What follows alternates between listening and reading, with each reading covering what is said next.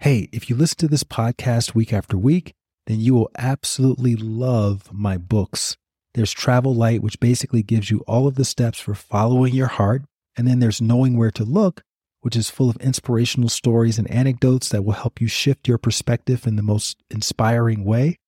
And for those of you who can't seem to crack the meditation code, grab a copy of Bliss More How to Succeed in Meditation Without Really Trying, and your meditation practice will never be the same. All of those books are available on Amazon as well as everywhere else books are sold. That's Travel Light, Knowing Where to Look, and Bliss More. All right, back to the show.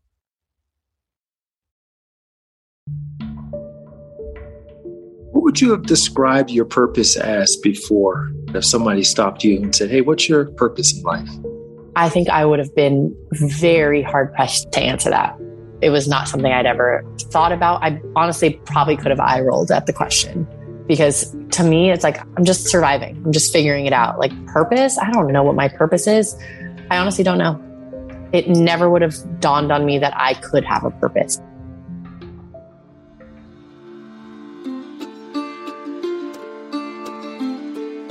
Hey there, it's Light Watkins, your host of At the End of the Tunnel, which is a podcast that features the backstories of people who have found their purpose with both large and small causes, and they're now using their platform or their voice or their art or their social media in a way that leaves the world a better place.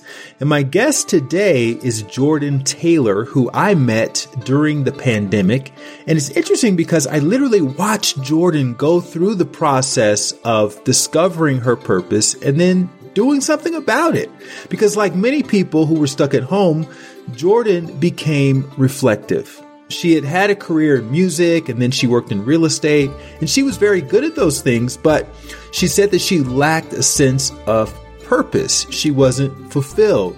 She started volunteering with a man named Joseph Bradford, who you all may remember from episode 47.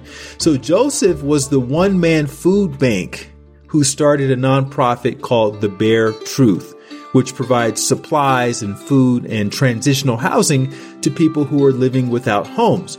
Well, Jordyn started volunteering with Joseph down on Skid Row in Los Angeles. And I remember her posting about it. And that's what actually inspired me to want to interview Joseph because he had such a great story. But then Jordyn took things a step further and she created her own nonprofit, which is called 12 MOG. That stands for 12 Months of Giving which is where she creates volunteer opportunities for each month of the year.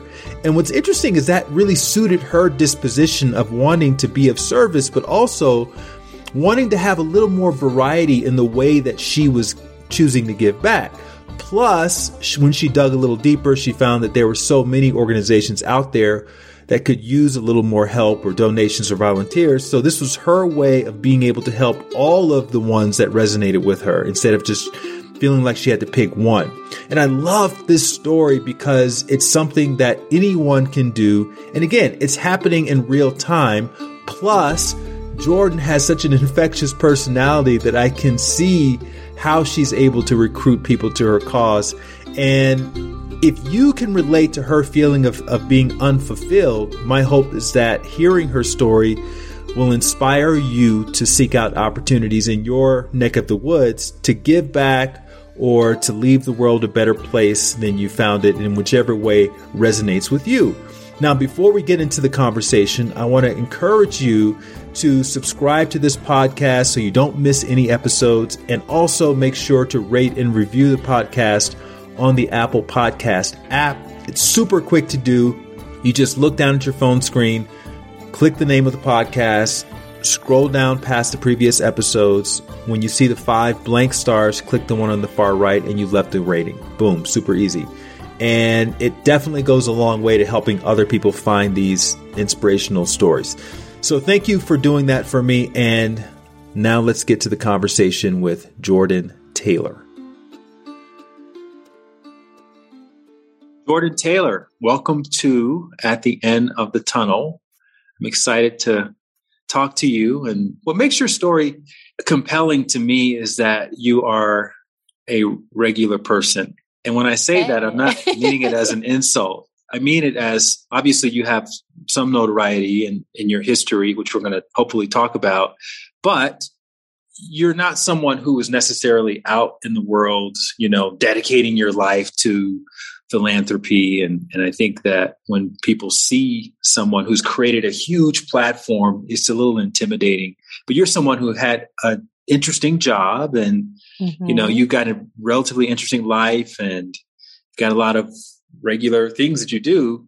And yet you're in the early stages of this new initiative that is helping people. And, and I'm, and I'm really excited to unpack that and, and, look at how you started, why you started, and uh, and all the behind the scenes motivations. Because I think that your example is going to help inspire a lot of people to do something similar. So thanks for well, coming on to the podcast. I love that, Light. Thank you for having me. I always like to start off talking about childhood. You grew up in uh, the Los Angeles area. Somewhat. So I was born out here and then spent quite a few years in Albuquerque, New Mexico, which is where my mom's oh. family's from. Mm-hmm. Mm-hmm. Mm-hmm. Some of the formative years, I think I was like kindergarten through maybe second grade out there. And then you came mm-hmm. back to LA after second grade. And then came back to LA. Yeah. Riverside, right? Riverside. 951 909 represent. Thinking about little Jordyn, when you go back to your like six year old, seven year old self, which I'm assuming are your earliest memories, was there a toy or some activity that you remember being obsessed with? You know, I was obsessed with the pool, like swimming. We had a swimming mm-hmm. pool in our backyard. It was something I could do with my cousins, with my little brother. It was hot New Mexico summers. So I think I was like always in the water. I was mm. always suntanned. I always had my freckles out. I was allergic to sunscreen. So my parents would just like, I look like a geisha girl, just cover me in zinc oxide. I was just like covered in white. And I would say that's probably my earliest memory as far as having a good time. What qualities did you get from swimming? Do you remember? You know, I think, and it sticks with me now, but I think it gave me a sense of freedom, a sense of accomplishment, you know, learning how to swim it was something I remember I would always be in the pool. My parents necessarily weren't. They'd be kind of on the outskirts, just making sure I'm good, but kind of gave me my space in the water. And so I think it probably gave me a lot of a lot of freedom at that age. Did you swim by yourself or did you always swim with other people? I don't remember, you know, I remember having my cousins around. I was the youngest girl growing up on that side of the family. Mm-hmm. And I had an older brother and a younger brother. I have one cousin that would always be with me, but for the most part, like it was just me, like in floaties, like arm floaties, like kicking around, hanging out, having a good time, and for the most part, kind of alone. What was your household like when you were growing up? You mentioned you had older brother, younger brother, parents were together. What was the vibe like in the house? My dad was a firefighter in Los Angeles when we were living in Albuquerque. So what he would do is he would spend like a month in LA working, just a month straight on the job. And then he would fly back to Albuquerque and spend like a month straight with us. So it's weird. I don't ever remember him being gone, but he was gone probably half the time when we were that age. So it was just me, my mom, who was a stay at home mom. So we spent all our time with her. And then my older brother is seven years older than me. Younger brother, Mikey, is 13 months younger than me. So it was basically like having a twin. Hated him and loved him at different stages throughout my life. Do you remember any sayings or philosophies that your parents echoed when you were growing up?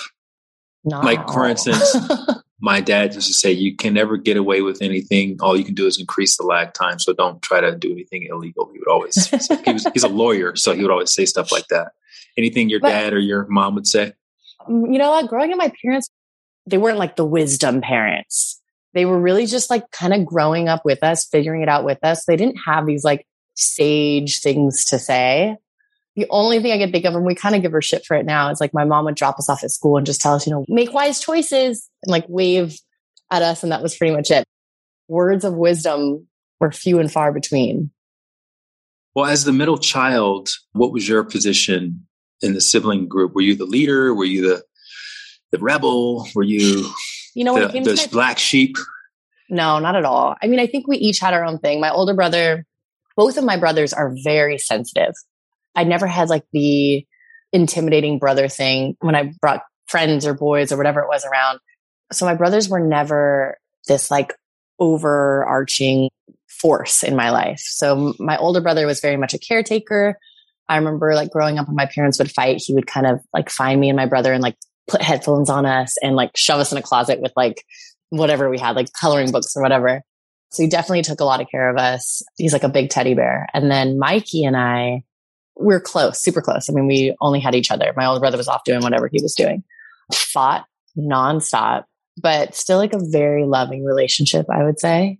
Growing up, I would get in trouble in the house and my brothers would get in trouble outside of the house. If cops were ever called, it was on them. If one time they had a helicopter searching for them in the arroyos in back of our house, like I never got in trouble. I was like the straight A student. I was the good girl, but then in the house, me and my mom would fight like cats and dogs. More of a daddy's girl, so we didn't really fight as much. But yeah, me and my mom would go at it.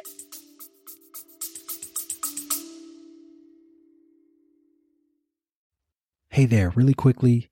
Have you wanted to find your purpose or be more grateful or start a daily meditation practice, but you're not quite sure where to begin?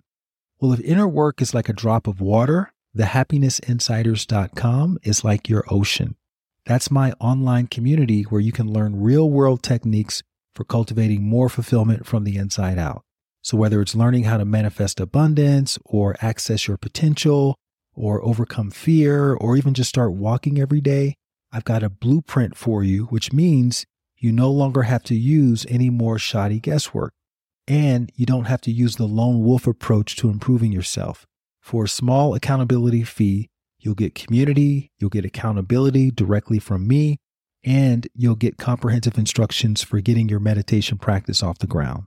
And for my podcast listeners, you'll receive 30% off of the all access pass if you go to thehappinessinsiders.com right now and use the promo code HAPPY. Again, thehappinessinsiders.com. Enter the promo code HAPPY and you'll get 30% off on a yearly all access pass which gives you access to dozens of inner work challenges and masterclasses, such as my 108 day meditation challenge, which has an 80% completion rate. Plus, you get to join me live for weekly meditations on Zoom and much, much more. That's thehappinessinsiders.com. The code is happy. All right, back to the episode.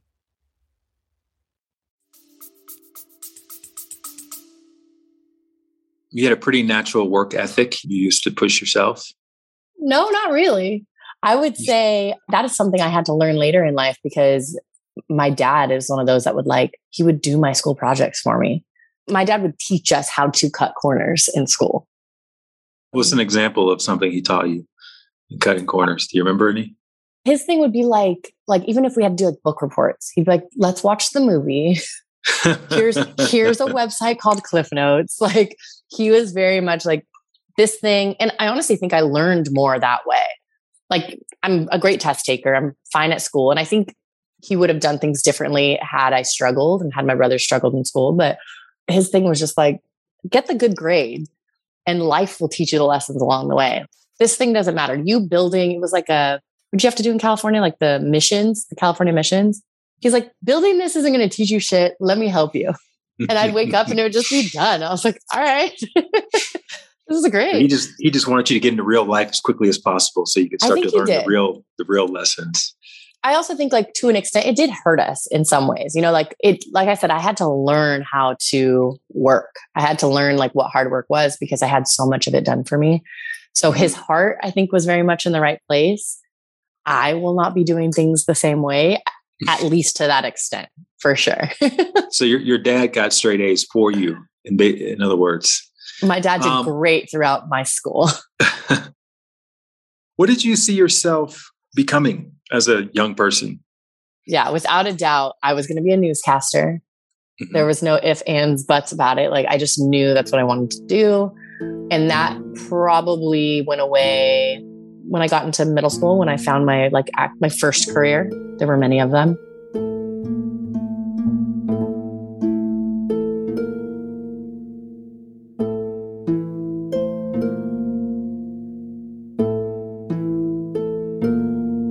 Talk about that moment you found your first career.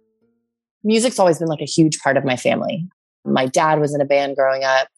He was part of my aunt's band, but she was like solo artist for a little bit. They used to tour with En Vogue. And I just remember growing up, like always being at their rehearsals and just being so in awe. So music was always a big thing. We had a karaoke machine at our house. We're Filipino light. So it's just like a part of who we are. And then I started taking just like voice lessons. My parents wanted me to get into something. I started taking voice lessons. And from there, I entered into like a girl group, like a singing quartet. And we were only together during the Christmas season. And we would tour like malls and we did like Knott's Berry Farm. And we would just sing these like Christmas songs in four part harmony.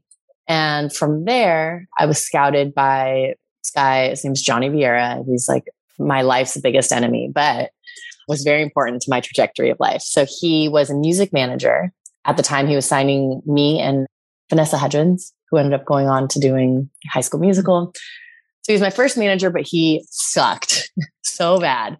I would put him as the reason I was so self conscious when it came to like writing my own music later and probably performing and really just giving my own opinions in life all stem from this guy just like ridiculing me and belittling me at the very beginning stages of like I think I was 14, 13 or 14. So just like the the start of me figuring myself out, I would put things out there and he would like strike them down and kind of laugh. And so I just learned from that like okay, so don't give your opinion anymore and don't have a stance on anything. Just kind of go with the flow, accept what they give you and you'll be fine and happy. And that was the mm. start of that and it took a very long time for me to shed that. The first group, the quartet, was that a thing where someone put you guys together or you, these are friends of yours? No, this guy put us all together. I couldn't remember his name to save my life, but he looked like Mr. Burns from The Simpsons. like identical. mm-hmm. And that was just one holiday season. And then you kind of left that group. Why'd yeah. you leave that group? It was never meant to be anything more than I than than what it was. I think we probably could have come back together for, you know, the next Christmas season, but there was a start date and an end date with us. So it just it didn't feel like I was leaving it. It just felt like but I was, you recognize you know, that you had some sort of a calling or some sort of passion for singing from that experience. Yeah, definitely. Definitely. It was so much fun. It was a way for me to meet people. It was a way to like experience things I'd never experienced. And I got attention. I liked the attention it brought me were you actively seeking out the Johnny Vieiras of the world to see if they could put you in another group? At Not point? at that point. No, I, I wasn't even thinking of it as like a career or as something that could be more than just, you know, the fun thing that it was on weekends or, you know, after school. So wasn't looking at that at all. I don't think my parents were looking at that. But when he came around, like it kind of there was there was no going back. How did it happen? How did he, you mean he came around? I'll probably butcher this, but I, I'm pretty sure it was one of our mall performances and maybe it was you know right place right time but he pursued us. My dad ended up you know eventually becoming my manager but took that meeting and decided for me at that point you know that we were going to take a meeting and at least see, see where it goes and i was excited. I didn't know what that meant and i didn't know where that was going to go but it was exciting to think that someone saw that in me. I think we ended up working with him for like maybe two years. So you and vanessa and two other young ladies? No, so Vanessa was separate from that group, but Vanessa was with Johnny already. So he was already working with Vanessa, and then he was working with another girl group, and then myself. So we had, I think, technically three projects. At that point, you're seeing yourself becoming the next Beyonce, hmm. the next Destiny's Child, or Pussycat Dolls, or this is probably like yeah like destiny's child vibes is what i'm hoping for one day but like the solo of that I never mm-hmm. considered a group. I wish I would have, but I never considered a group at the time. I guess it would have been like more like Destiny Child Beyonce vibes, but at 14 years old. was college in the picture for you or not so much? I don't remember really thinking about it at that time. It was not something that was super important to my parents at all. My dad went straight to the fire department. My mom never went to college. I don't know. It was just never something we really talked about. I don't think my brother went to college either. I think they he went straight to the fire department also. Yeah. So in high school, when you were about to graduate, you you were nominated as best what, or most likely to what? well, one, I did not graduate from my high school. I tested out two years early. Oh wow! Because of, because of music. In high school, I didn't get anything. In middle school, I was loved in middle school. High school was another story. Who encouraged you to test out early? Was that something your dad orchestrated for you? So that was when I was probably 16. And at the time, things with Johnny had kind of gone sour. I ended up getting together with another manager. We produced some music and put it on MySpace at the time, and it took off. It was like a crazy snowball effect. It was like me and Tila Tequila and this girl Chantel would compete for like the top three in the unsigned artists in like MySpace music. And I had like my page would like freeze people's computers. It was it was a mess. It was a mess, but it was so fun. So I had like this like mini taste of like internet fame, probably some of the first internet fame that there was, you know, with MySpace. From there, I started working with, you know, MySpace had their own record label. So they called me in for a meeting and, you know, kind of realized that we had already created this fan base. You know, I was getting hundreds of thousands, eventually millions of plays on these songs. So what they were offering was like an incubation deal where they would kind of create an artist, but we had already done that. So their deal was with Interscope Records, so they recognized there was not much they could do, and so they passed me up to to meet with Interscope. And once kind of that all happened is when we realized that you know there was just no way in hell I was going to be able to record at nights. You know, the music industry is a nocturnal industry, and then get up and go to school the same way everyone else does. So the end of my sophomore year, I got into like a homeschool situation. And then by the end of sophomore year, um, realized that this was going to become something or it wasn't. And so tested out, got my, my GED at 16. So you were writing your own music or do you have writers and producers that you were working with? I wasn't. So I started writing my own music, going back to Johnny, and I would present this music to him, or I would like present rewrites to things that he had written, and he would mm. literally laugh at me.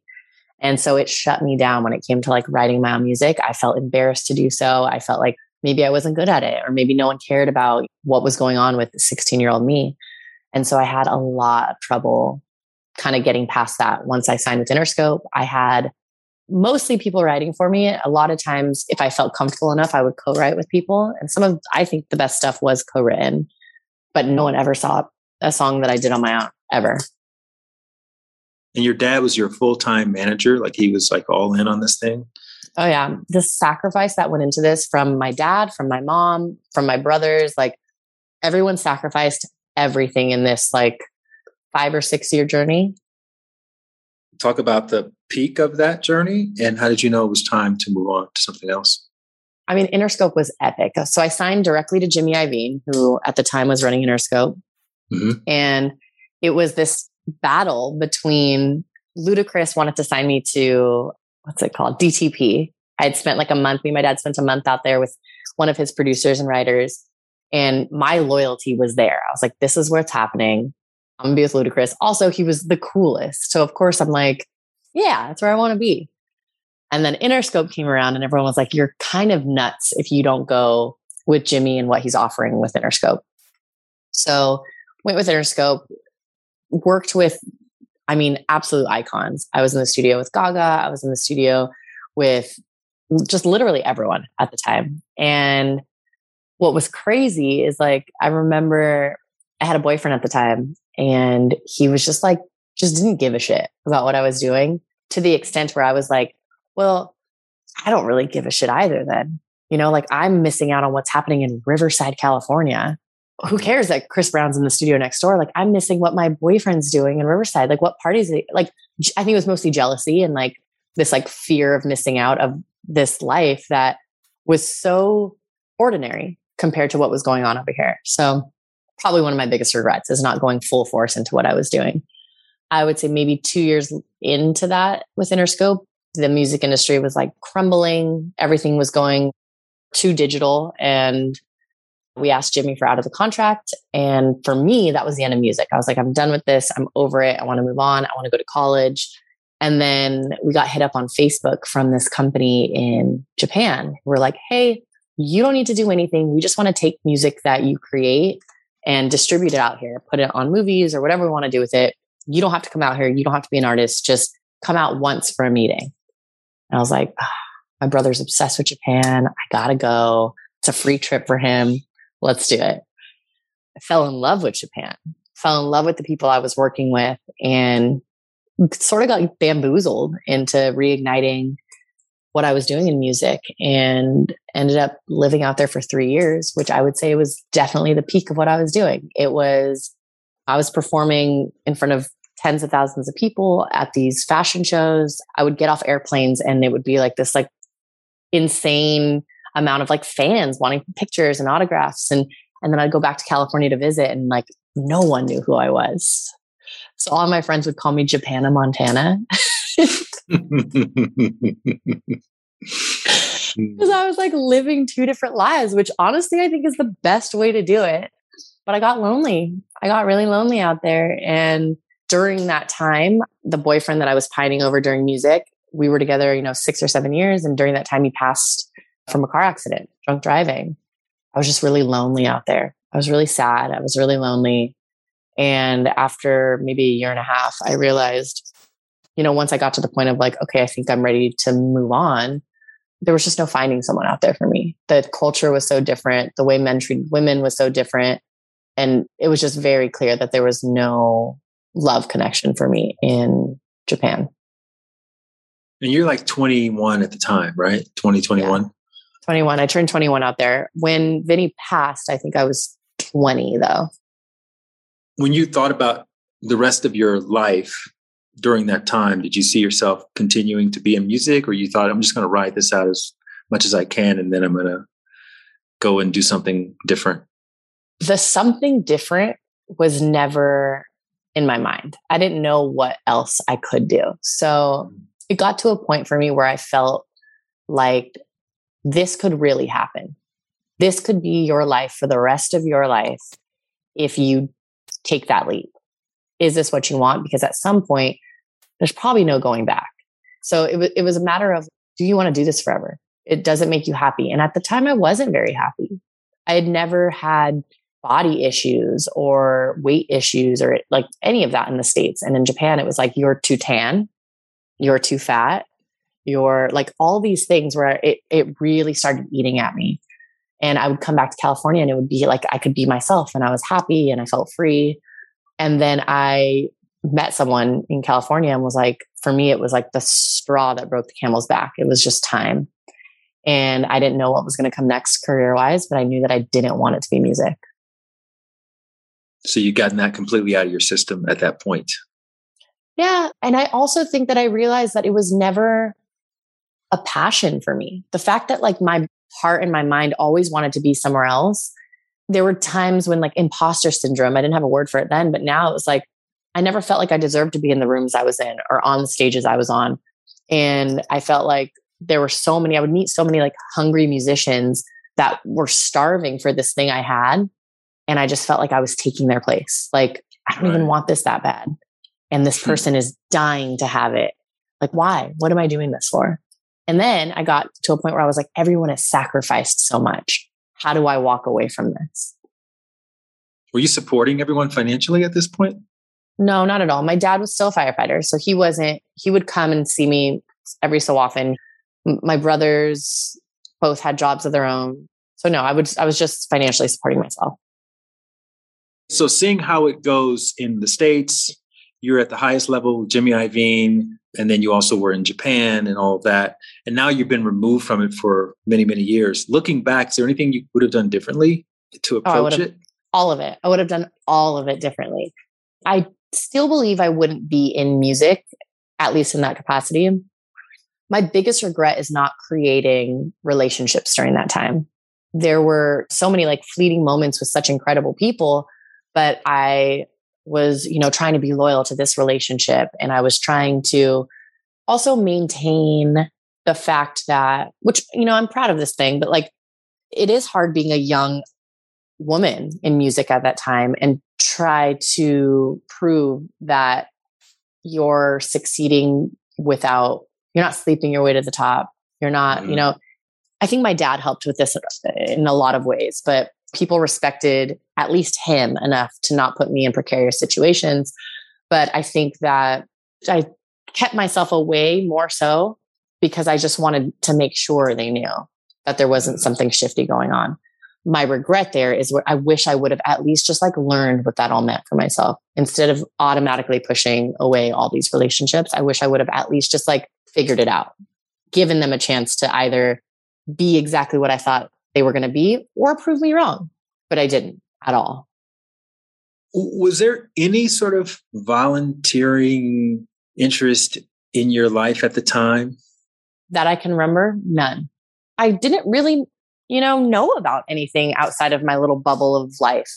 I didn't know mm-hmm. about like anything really shitty that was going on in the world. I didn't know about people that were struggling. Like I was very much horse blinders about what I mm. was doing. And it was music and it was like my own unhappiness and very me centric and only me.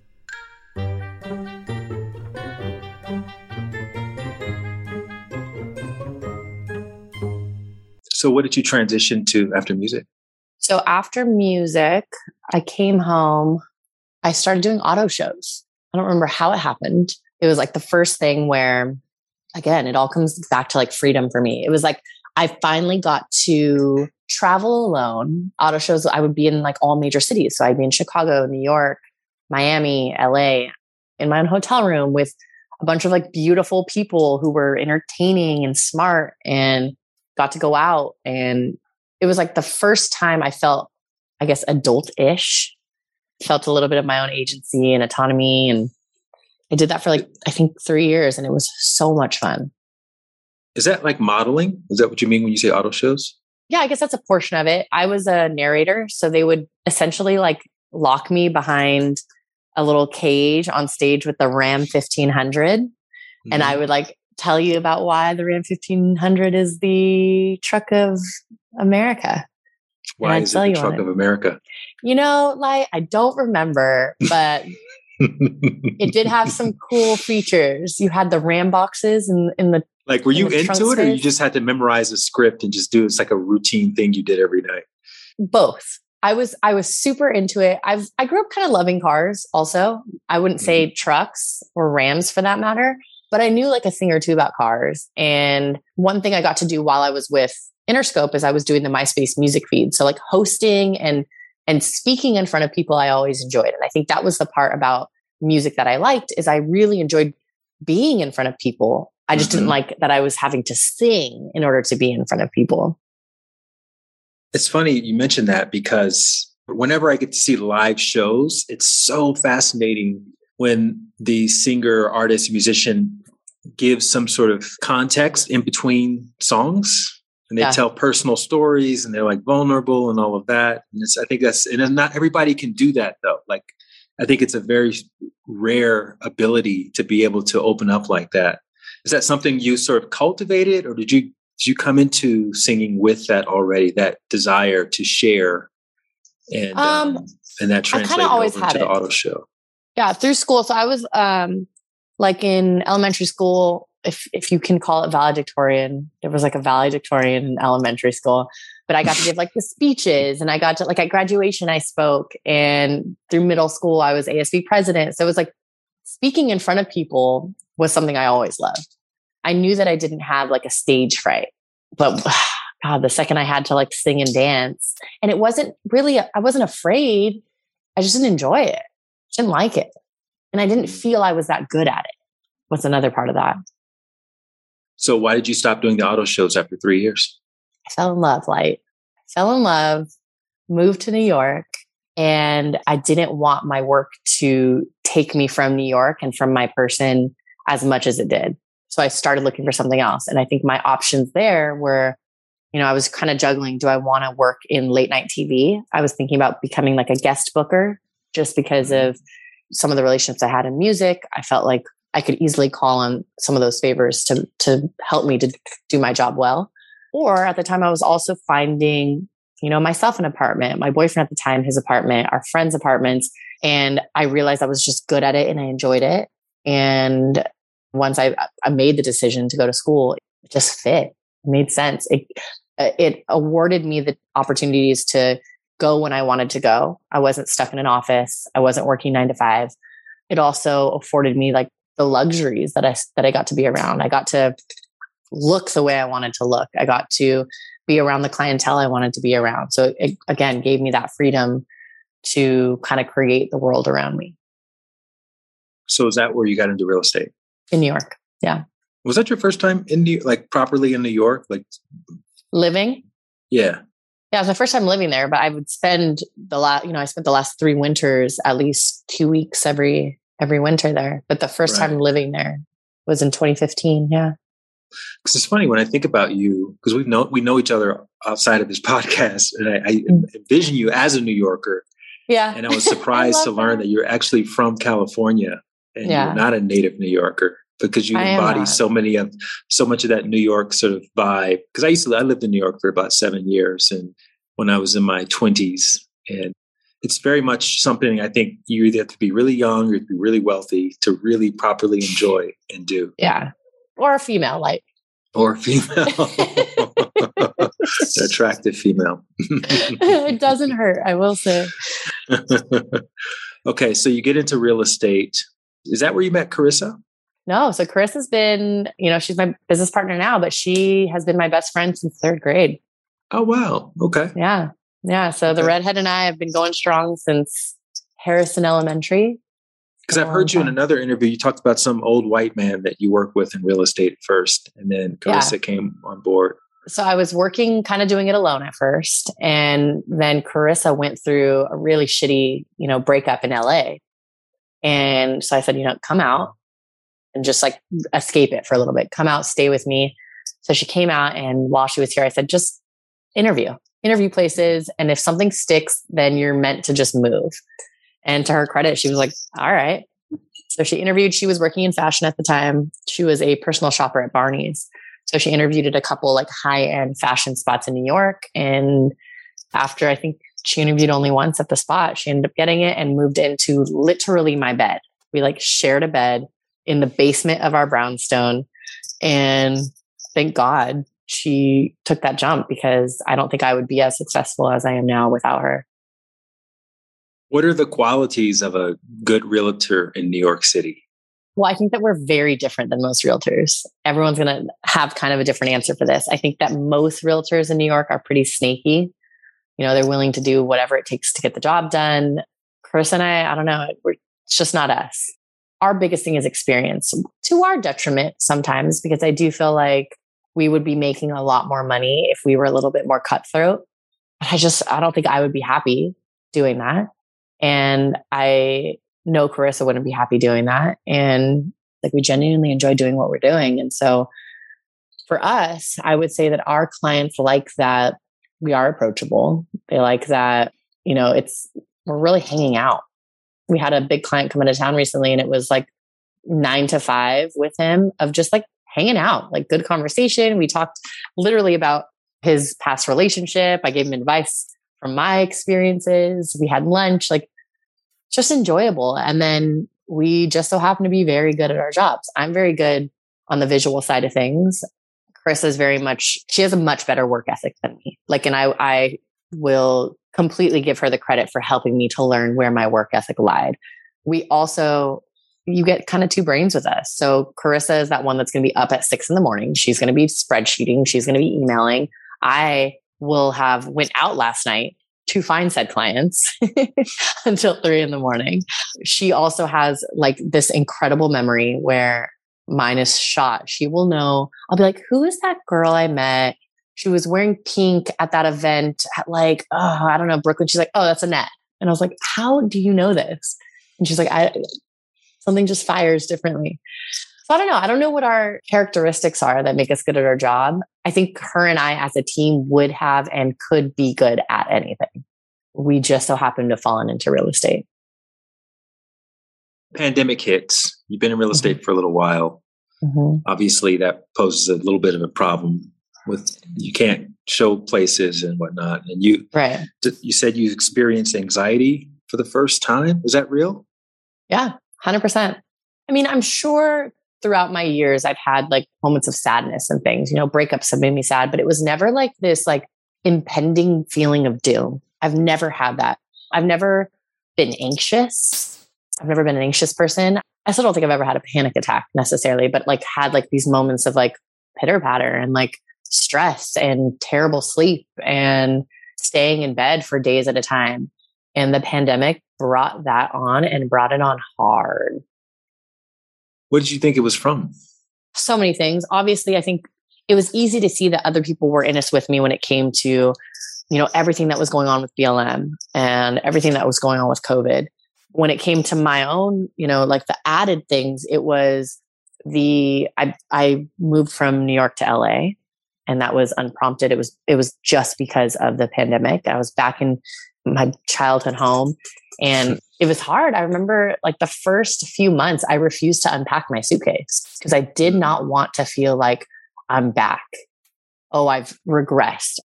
Everyone said I wouldn't make it in New York, like that type thing. And so I refused to take my stuff out of my suitcase. I was sleeping in the spare bedroom. Like I was not going back to my bedroom because I'd come down just for charity event to, to California. And then they were start, they started talking about shutting everything down. So in my mind, I was like, this is temporary. This is going to be a few months. And by the end of summer, I'll be back in New York. And then June came around and my lease was up. And I was like, shit, like, do I continue paying this astronomical amount for rent and not even be living there? Or do I put everything in storage and wait for summer to pass? And then I'll, and then I'll head back once this pandemic's over.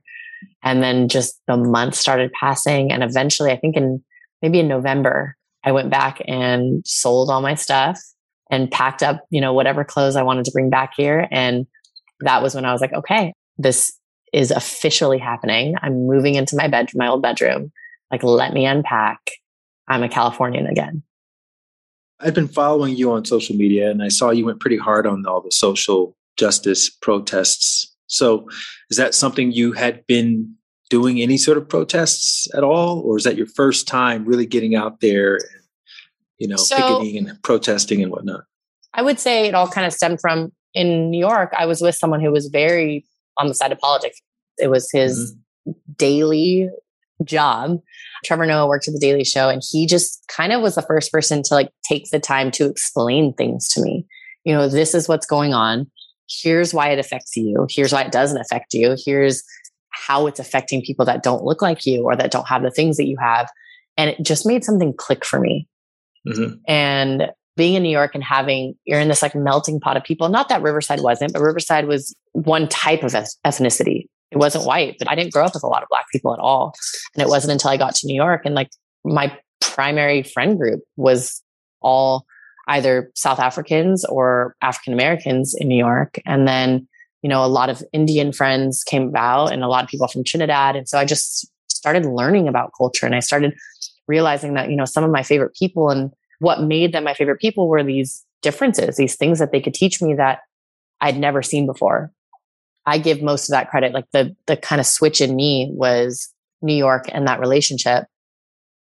With Trevor, obviously he's on television. He's he's got to know what he's talking about. So I'm curious what the behind the scenes was on that, and if that rubbed off on you. Like, would you see him studying, or would you guys read books together and like talk about these things and you would understand them on a deeper level or was it completely separate from whatever you guys were talking about his job you're saying well just learning about these issues because i mean he's very articulate he's very eloquent in the way he yeah. articulates them so is that something that um, you were um, part of in that process i mean very much so trevor and i met before he got the show before right. he started the show and so he was already just teaching me things about the world. When it came to American politics, our relationship at that point kind of shaped itself around his job. A lot of what we did, like I had to fit myself in to the holes that the Daily Show didn't, you know, already fill up. And so, you know, a lot of after work conversations with him, it would be me, him, and one of his writers or one of his best friends. And it would be talking about what happened at the show today, or it'd be about them trying to figure out, you know, how do we make this make sense for America? Or how do we make this? He was very passionate about what he did.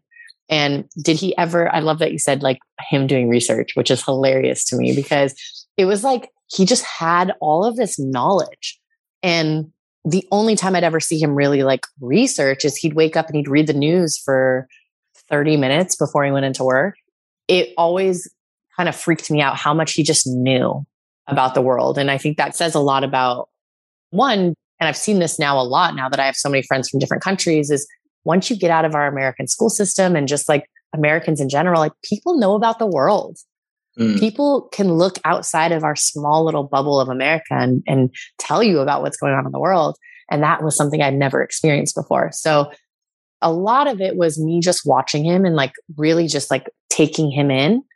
And a lot of it was him genuinely taking the time to be like, let me teach you this thing. And it, and it never felt like it was never condescending. It was never, you don't know this. So I have to teach you this. It was like, he just loved to share that with people. I think that there honestly was no better job for him than that job because he, it was who he was to share what he, he knows and knew and, and how he feels about a thing and without pressure send that out into the world or send that out to me or to his friends and be like, hey, think what you want, but let me tell you everything I know and I feel about this thing. And then you can formulate your opinion.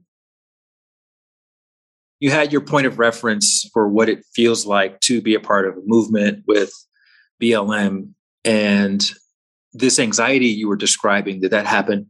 It came after that once you kind of move back into your old yeah yeah home. so so i would say once that got to like its crazy the top of the hill for BLM when everything, you know, all the riots were happening and everyone experienced this. But like that feeling of like, this doesn't end. Like this news just keeps coming and it just, it's worse or they've forgotten about this. And then it became this thing of like battling people. And it was like, here's my information and I'm standing with this group of people and you have your information. You're standing with this group of people and no one's trying to fix anything. They're just trying to be right. And I was that person too. Like, I'm just trying to be right. Like, I'm right. And it was funny. I was thinking about this on the car ride over here. It's so hard for people to just say, I don't have an answer for that. Or you, ha- you have a good point. Let me get back to you because everyone wants to be like the end all of that argument.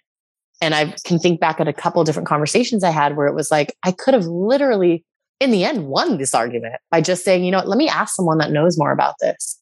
Let me get some context on this and come back to you instead of me just like, neither of us knew what the fuck we were talking about. And it's just like ignorant arguments. And no one's mind was changed. No one's heart hearts were changed during that process.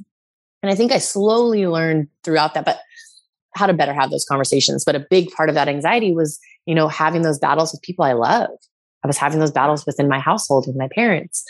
So that was a big part of it. And then it was like this unknown of like, does real estate continue after this? Is that going to be my job? Am I going to succeed now that I'm not in New York? What does that look like? It was just so many things. I lost my dog of seven years during the pandemic. And I think and it was also, like you said, the isolation. It was the ability to slow down and not have anything to distract me from like sadness and like the turmoil that was happening.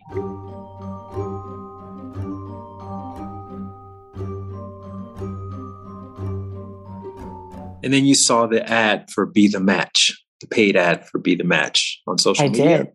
I did. Yeah. I woke up and I was scrolling through on Instagram and I saw this. I think he's like seven or eight years old. His name's Thor. And he's the cutest kid. And he's just like walking us through like this pain event he's happening. And like you can hear the pain in his voice. I'm devastated. I'm like ugly crying and like the wee hours of the morning.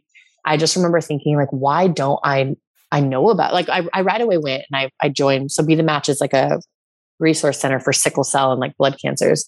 So right away I put myself on the registry and then was like, I, I don't understand how I didn't know about this already. And do my friends know about this? Surely not. Does my family know? Absolutely not. Why not? And how many other, you know, incredible groups are there doing these incredible things that I don't know about, surely my people don't know about. So let's, you know, let's find them. And it became like this like weird obsession for the next like week and a half. And that was kind of the beginnings of where we are now. So what was the next step? I think you you mentioned that you reached out to some of your friends and you saw the power of your voice or how did that yeah. work? So obviously Carissa is kind of on board with everything I do. So explaining it to her was like easy. She's like, cool, let me know how I help. And then it was like, I'm back in my hometown. My friends are bored. I know they're bored. They're not working any jobs. They're not going in. They're Zoom meeting their lives away. And I know that this is probably the only time in my life where I'm going to have the time to do something other than, you know, what I was already doing for money. And so called up my best friend Summer, another best friend of mine who I've known almost as long as I've known Carissa, and agreed, but like nothing like super excited about like her agreement. Um, my friend Nikki agreed, but again, like, all right, cool. Like, let us know how we can help. And it wasn't until we started our first month, which was with Bare Truth, who works with the homeless in Skid Row. After that first Sunday of, you know, we spent a Sunday handing out Little Caesars pizza for, you know, a few hours. I saw pretty instantly how much it kind of changed everyone's hearts in the matter it gave us purpose and no one had that at that time like i said like everyone had distractions in life you know you had work to get to you had this to get to and it was the first time even after like blm and everything where we could physically do something that was tangible we could see the difference it made instantly what would you have described your purpose as before before that if somebody stopped you and said hey what's your what's your purpose in life I think I would have been very hard pressed to to answer that. It was not something I'd ever thought about. I honestly probably could have eye rolled at the question because it, to me, it's like I'm just like I'm just doing what I'm supposed. I, I'm just surviving. I'm just figuring it out. Like purpose, I don't know what my purpose is. It never would have dawned on me that I could have a purpose. What does it feel like to feel like you've connected to some sort of greater purpose? What does that actually feel like in your body? the most obvious thing for me is like I think it was a big thing in getting me out of this of like the dumps of where I was. It lifted something off of me. Granted, it was something new that I was feeling, but I guess it's given me more direction and focus on what the future looks like. I've never been a person that like I've never planned a future. I've never gone like I would say outside of six months from now into like what does that look like? I'm I'm not a what does five years look like for you? Where do you see yourself in? I've never seen that. And so it's the first time where I'm kind of being forced to look ahead, not for my sake, but for the sake of this thing we've created. In order to succeed now, I have to. And it's been kind of cool to realize that it's not the like you know the end of the world to do so because I always looked at it as if I create this expectation of the future, then that's only setting me up for a potential disappointment. And I think that because this thing affects and has brought in so much more than just myself, it's allowed me to see that it's, again, it's not about me and it's not about whether I disappoint myself or not. What I love about your story is I think you started in November of 2020 and you started going to these bare truth events on Skid Row on Sundays. Uh, you started going every Sunday. And you said that you had ADHD, which I think is something that a lot of people would maybe not want to publicize, but you actually use that in the formulation of this initiative. Right. And I want you to talk about that. And what was that moment when you when you had the idea of 12 Mog and when did you actually name it and what was that process all like? So that actually happened all at the start. I've kind of always been like that was like part of like the obsessive part of those first couple weeks where it was like I found the first 12 of what I thought were going to be the 12 and 12 months of giving the name came you know towards the end of that whole process but I knew from the top kind of what I wanted this thing to be. I knew I wanted to be 12 different organizations. I knew I wanted to be one a month. I knew I wanted it to be different every month. And we started the whole thing by going through, you know, the calendar of significant like this is the month of breast cancer awareness, or this is the month of mental health, or whatever it was, or just significant days within that month and being like, let's line it up with, you know, the calendar that's already there. That way we can kind of piggyback on things that are already happening. And so for me, yeah, it was one of those things where I don't think I had planned it to be, you know, a thing a month because I'm going to get bored or like want, you know, to like find the next thing. But I realized, you know, after, you know, three or four months into this that it really did help me to know that I need to have a goal in sight. There needs to be an end date in sight because if a thing is just, it goes on forever and, and I, it, that's too much for me. I can't do that. I can't handle that. That's why I could never do a nine to five. Like for me, it's like, that's just one thing forever. There's no end. There's no change. It's terrifying.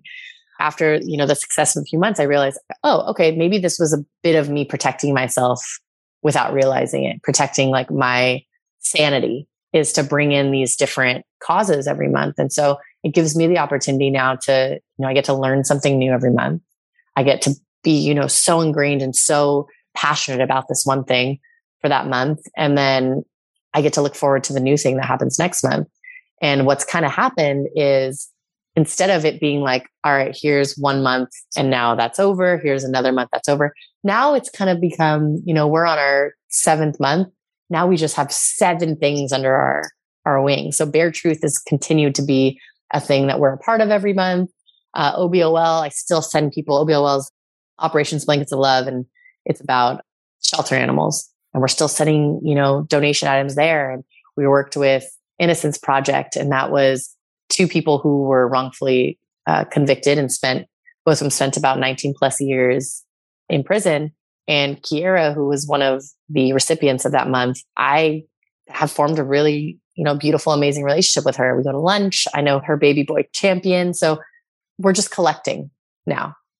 Instead of hmm. it being one and done every month, it's become like a collection and just keeps growing every month.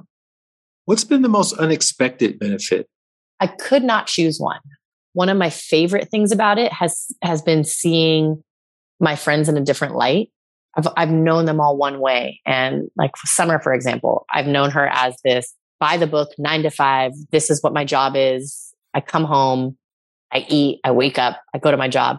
So seeing her in this, like seeing her discover this new side of her, and seeing how great she is with people, and seeing how contagious this giving back gene really is that's my favorite part about it just seeing like the good in my my people that i already love and i know that they're good but seeing it put to use that part of them has been my favorite part. But i would say it's been cool to see also how past organizations are helping organizations that we're working with going forward and also seeing my capabilities it's been a scramble every month to see if we can put these new things together. Every month is so different. So it's like this challenge of can we do this? And then being able to utilize everyone in my black book and seeing where favors I've done in the past have come up and helped me in, in what we're doing now. That's been the coolest thing is just to see how everything I've done leading up to here, whether that's music, whether that's auto shows, whether that's just my life in New York, real estate is all helping and all bringing me further into what this purpose is. You mentioned that you had your team do some workshop. You brought a friend in to do a workshop. Talk about, a little bit about that and what came out of that experience. I have a new friend. His name's Dan Hill. I met him through Twitter, which is pretty unreal. And he basically is like a fixer for different like corporations. And he hates that I say this, but he's like the Olivia Pope but with morals, he says. So his journey has kind of led him. What does he say? He says, all of these companies end up failing or go through these moments of crises because of the same major issues. He's like, I've, I've been around the block so many times. At this point, I think that I can mitigate those issues or those crises before they even come into play. We can kind of predict them. And so he's like, with you and with 12 Mog, you're so fresh and you're so new. Let's figure out where your weaknesses are now, you'll avoid any of those crises in the future. And he said, and the biggest and easiest way to do that is figure out your passion. Figure out your individual passions as board members and as people running this thing, and then figure out like the real mission and passion behind 12 months of giving. And so I gathered the girls and we did this via Zoom with Dan. And it was the first time that I pinpointed what my passion was. You know, my passion is connecting. And it's always been that. If it was not connecting blind dates in the past or friends to other friends or people to their new home, it's now connecting people to these incredible nonprofits. And that's exactly what 12 months is. It's an opportunity for people to come to a trusted place. You know, everyone that we've kind of focused on is my my sphere of influence across IG. And so they know what they're going to get with me. They know I'm very opinionated when it comes to my beliefs, and they know that I'm going to put my mind and my heart into these organizations fully.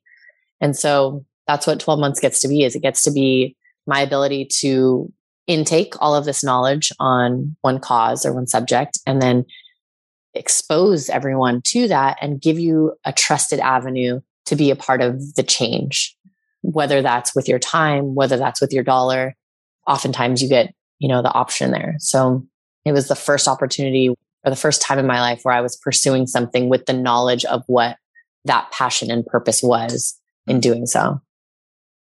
With that knowledge, if someone were to come to you and they had an idea to start something like a nonprofit, what sort of advice or guidance or suggestions would you offer that person? I actually have several people that I guess I mentor, and I'm very much so green at this. But I think that's what makes me right for the job is that I'm I'm kind of learning with with people that are just you know months behind me in this mm-hmm. process. So a friend of mine, Dan, just called me yesterday and just like, I just want to pick your brain. What did you do right? What have you done wrong? What would you change? For me, my biggest thing has been our marketing. Like 12 Mog is essentially a marketing tool for these other nonprofits. And I've done a decent job. I, I think what they'd call me like a micro influencer. You know, it's like under a certain amount, but but I have a big say with those, you know, you know, that small reach of people and I've utilized that. I think you you need to go and you need to look at what your strengths are. 100%. You need to look at another thing I told Dan is like look at who is in your corner. And when it comes to nonprofit, it is so much easier to not be afraid to ask. Ask for things.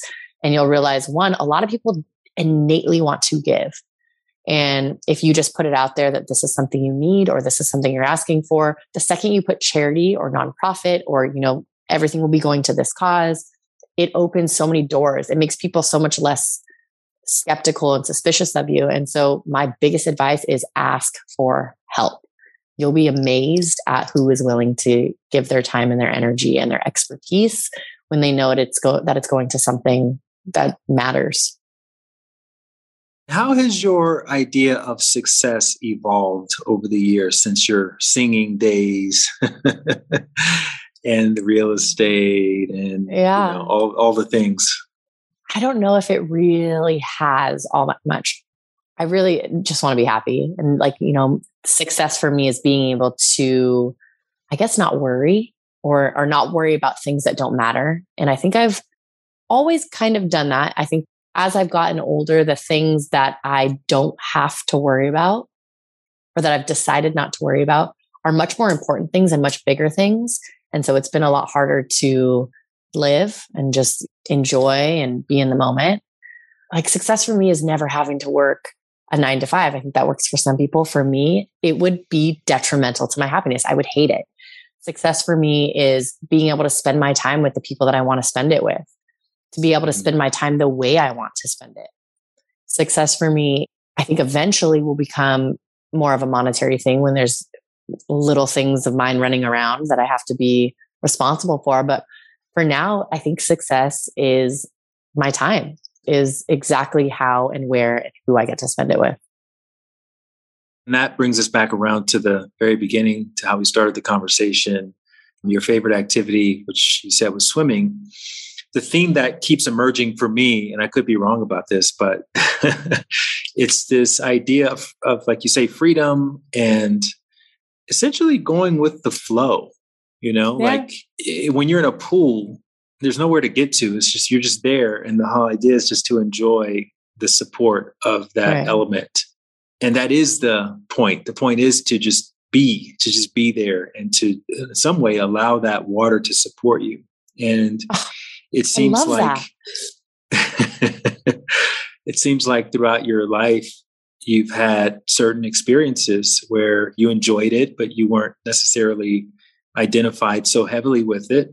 And when it was time to move on to the next thing, you moved on to the next thing. And now you get to kind of be the living embodiment of, of that principle through your work now. And you're still relatively young and, you know, you're still like, and again, this is why I like your story is like you're figuring this out now and you're incorporating this as a key component to success and to your life like it's not everything but it's it's something that helps to shape the other things that we know we need. We need to pay the bills. We need to you know house ourselves and all of this. But that's not really that doesn't mean anything if you don't have a bigger purpose. And so now right. that that piece of the puzzle is in place it bleeds over into those other areas of life. I want to just acknowledge you for taking that leap and starting in that. Because one thing to go and volunteer on a Sunday, it's another thing to start an organization to get your friends together and to form a board and do all the things. That's a lot. That's a lot, you know? Yeah, and, for uh, sure. And it is. It's proven to be a lot, but no, yeah.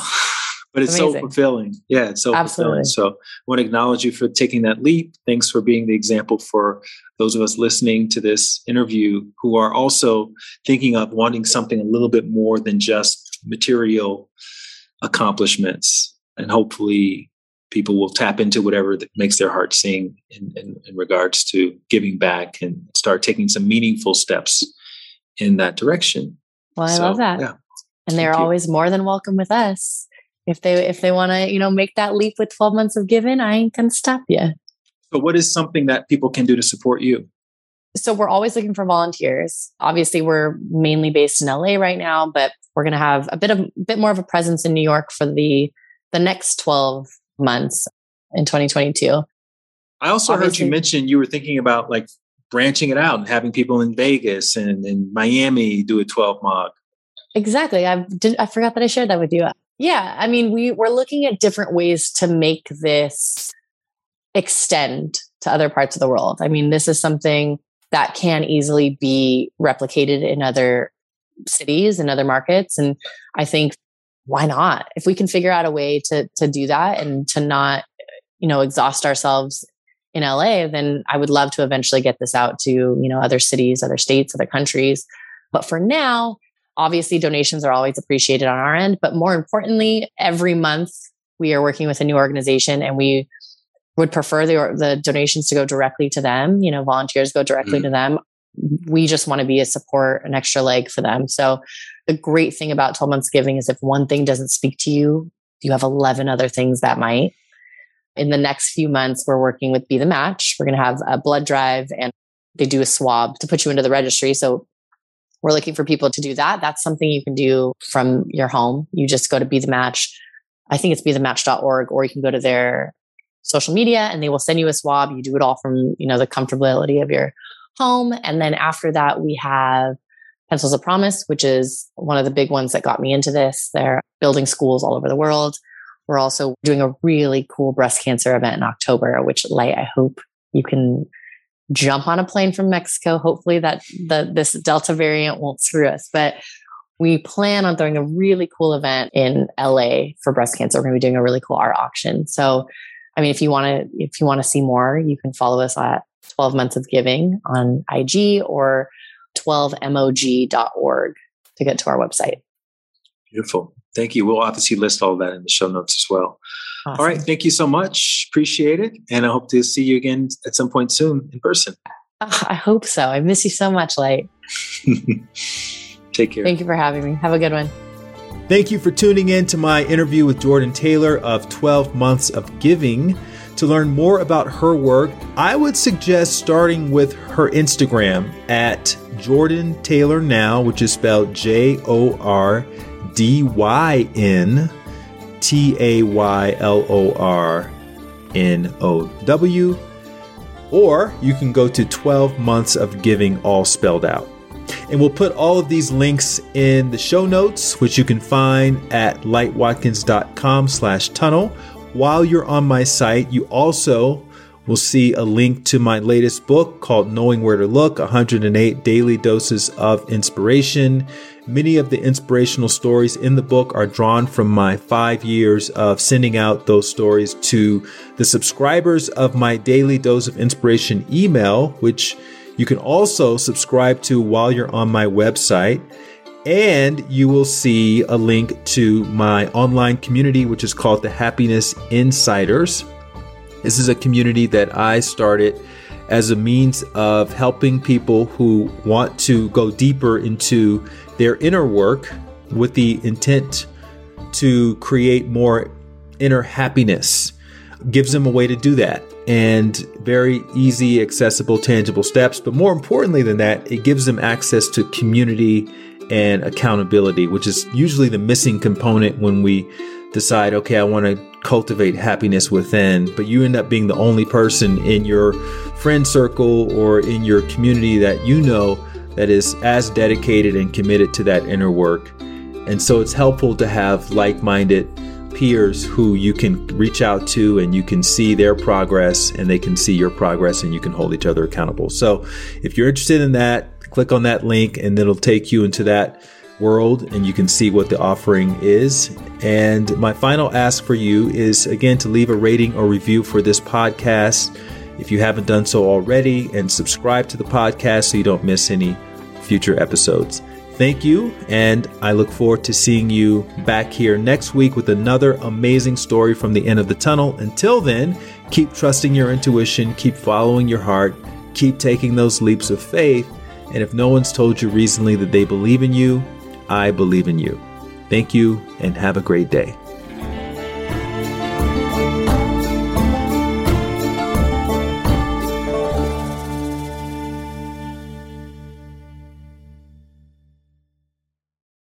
If you want to get a little extra nudge when it comes to following your heart and taking leaps of faith and believing in yourself each day, then you want to sign up for my free daily dose of inspiration email. You'll join 30,000 other subscribers who receive a short inspirational story or anecdote that's meant to inspire you to become the best version of yourself each day. You can sign up at lightwatkins.com and you'll get your first inspirational message as early as tomorrow. Again, just go to lightwatkins.com. You can sign up for free and you'll wake up each morning inspired to be the best version of yourself.